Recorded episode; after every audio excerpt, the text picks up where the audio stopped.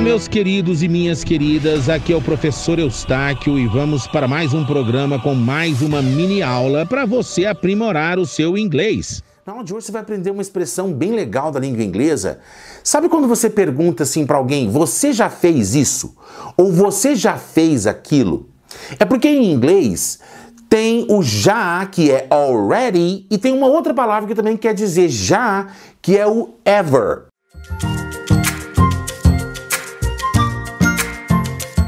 Só que você tem que entender a diferença quando você pergunta se alguém já fez alguma coisa com already ou o ever.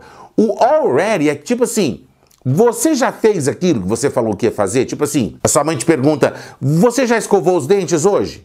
Né? Você vai usar o already. Uh, have you, yeah, e você usa o presente perfeito, né? Have you already brushed your teeth today? Have you already, quer dizer, você tem você já, ou seja, você já. A gente usa o presente perfeito, mas é como se você pode até usar o passado simples também. Did you? Pode usar o have you already brushed?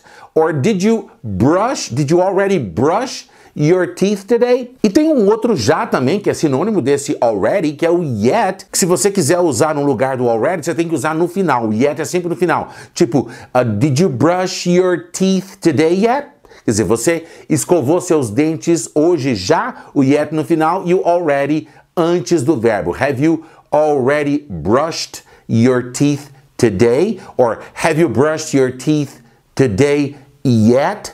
Agora, o outro já, que é o ever, é quando, por exemplo, quando você pergunta para a pessoa: "Você já fez isso?" ou "Você já fez aquilo?" Quando existe a possibilidade da pessoa nunca ter feito aquilo. Por exemplo, você já foi a Nova York, ou você já esteve em Nova York, né? Have you ever been to New York?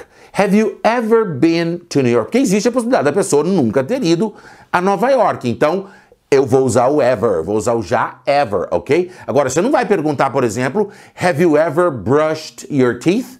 Você já escovou? Quer dizer, é claro que a pessoa, pelo menos uma vez na vida, já escovou os dentes. Então você nunca vai perguntar, have you, você não vai perguntar para alguém, have you ever brushed your teeth? Quer dizer, você algum dia na sua vida já escovou seus dentes? Claro que não. Você vai usar o already ou então yet no final e não o ever. Agora, existe a possibilidade da pessoa nunca ter ido a Nova York? Have you ever been to New York? Aí sim, existe a possibilidade. A pessoa fala, uh, no, I have never, quer dizer, eu tenho nunca, I've never been to New York. Então existe a possibilidade dela nunca ter ido lá. Então você vai usar com ever, ok? Agora, por exemplo, você já comeu comida japonesa, né? Existe a possibilidade, claro, tem muita gente que nunca experimentou comida japonesa, então existe a possibilidade. Então você vai perguntar com ever. Have you ever eaten Japanese food? Esse vai usar no presente perfeito. Tem você já comido? Have you ever eaten eaten, que é o particípio de comer. Have you, tem você, have you ever eaten Japanese food?